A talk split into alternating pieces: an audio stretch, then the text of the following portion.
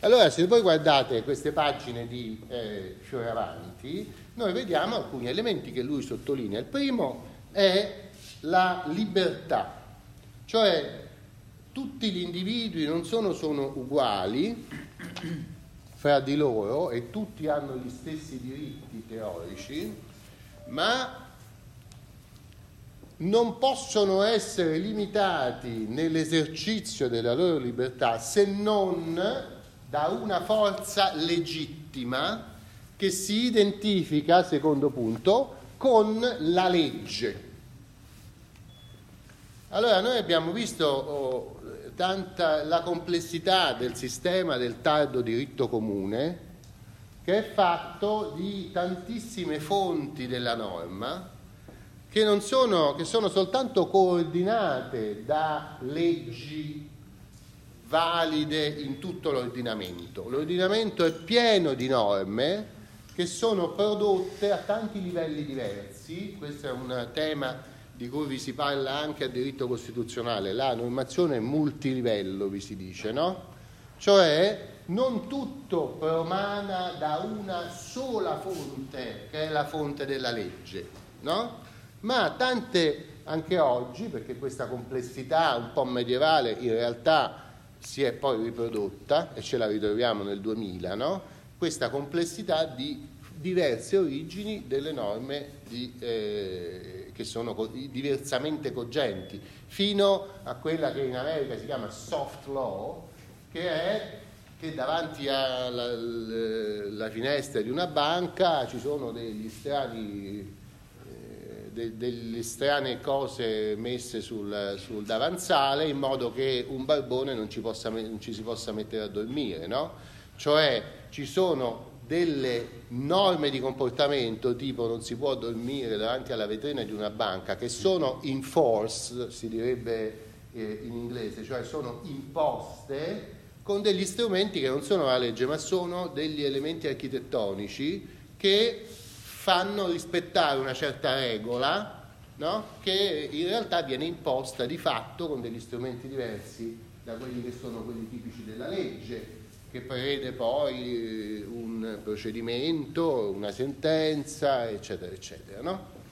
Allora, anche oggi esiste un forte pluralismo. L'idea rivoluzionaria della fine del Settecento, con cui tutto sommato eh, sì, ormai direi che la dottrina ha fatto i conti, però è un'idea che dobbiamo conoscere bene perché è il punto di riferimento che poi è stato tanto criticato lungo l'Ottocento, il Novecento e il 2000, no? Però è il punto di riferimento e questa idea è che la legittimità della norma deriva dalla funzione dell'organo che la emette, il quale deve rappresentare la nazione perché il potere, la sovranità, risiede nella nazione francese e questa nazione è rappresentata da un organo che ha il potere di emanare la legge che si chiama Assemblea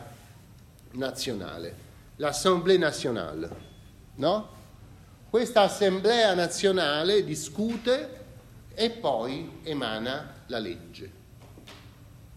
Bene?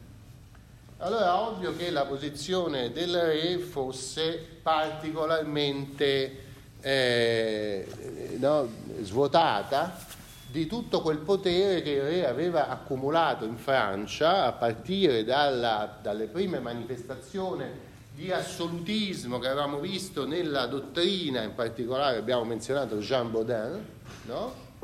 e poi abbiamo visto durante il XVII secolo non convocare più gli stati generali, a concentrare tutto il potere nelle mani del re. Abbiamo visto Luigi XIV promulgare una specie di protocodificazioni per affermare che la legislazione doveva provenire da lui, no? E tutta questa concentrazione di potere nelle mani del sovrano costituisce la premessa della stessa concentrazione di potere, ma levata dalle mani del sovrano e messa nelle mani dell'Assemblea nazionale, cioè della nazione rappresentata. Eh, vi ricordate la definizione di Jacques Revigny della, della università, della persona finta, la persona rappresentata. Quando noi abbiamo una rappresentazione, questa rappresentazione determina anche l'esistenza di una persona giuridica che esiste proprio perché è rappresentata. Dunque questa eh, rappresentazione che era stata creata per giustificare il potere del re, del sovrano, che rappresentava la nazione, si sposta dal sovrano, da questa persona che deteneva tutto il potere nel tempo dell'assolutismo, all'Assemblea nazionale, la quale invece è elettiva. E dunque la rappresentanza, vedete un tema di diritto costituzionale e di diritto privato, la rappresentanza slitta dal suo significato privatistico, cioè la persona giuridica della eh, so, società del, dei trasporti pubblici di Roma, ATAC, è rappresentata in giudizio contro un passeggero che si è bruciato durante uno dei molti incendi di autobus da un avvocato che rappresenta l'ATAC. No? Questa rappresentanza è una rappresentanza privatistica e processualistica sostanzialmente. No? Invece quando parlate di eh, diritto costituzionale, voi dite esistono delle assemblee rappresentative e pensate che lo siano perché sono state elette, quindi io eleggo il mio rappresentante al Parlamento. No? Quindi sono due significati diversi, uno è un significato diciamo statico per cui qualcuno parla come se parlasse l'ATAC, quando parla l'avvocato è come se parlasse l'ATAC, no? è una finzione, per cui quell'avvocato rappresenta qualche altra cosa. No? Invece l'altra è una funzione, quella costituzionale, che ci sembra non una, una fizio, ma ci sembra l'effetto del fatto che io ho deciso chi deve rappresentarmi perché ho votato e alla fine accetto che anche se vince l'altro che io non ho votato mi debba rappresentare. No? Ok? Nella sua formazione alla rivoluzione francese questi due temi in realtà convergono perché il re rappresentava la nazione in senso privatistico, era come un avvocato della nazione, ma non era stato eletto. No? L'Assemblea nazionale mantiene questa funzione di dire quello che vuole la nazione attraverso la legge. L'Assemblea nazionale dice con la legge qual è la volontà della nazione. Mm? E questa è la stessa cosa che faceva il re prima. Però questa Assemblea nazionale è anche rappresentativa nel senso che è stata designata dal basso. No? Ok? Quindi eh, adesso abbiamo capito che qual è la, il valore della legge. Abbiamo capito che già questa legge, che già Luigi XIV e gli altri sovrani francesi avevano cercato di esaltare perché si ponesse al di sopra delle altre fonti della, del, dell'ordinamento nel diritto comune, adesso è ancora più esaltata, perché questa legge è la volontà di tutta la nazione attraverso questo, eh, questa convergenza delle due rappresentanze. No? Non so se Avete capito questo discorso un po' sottile? L'avete capito? Mm?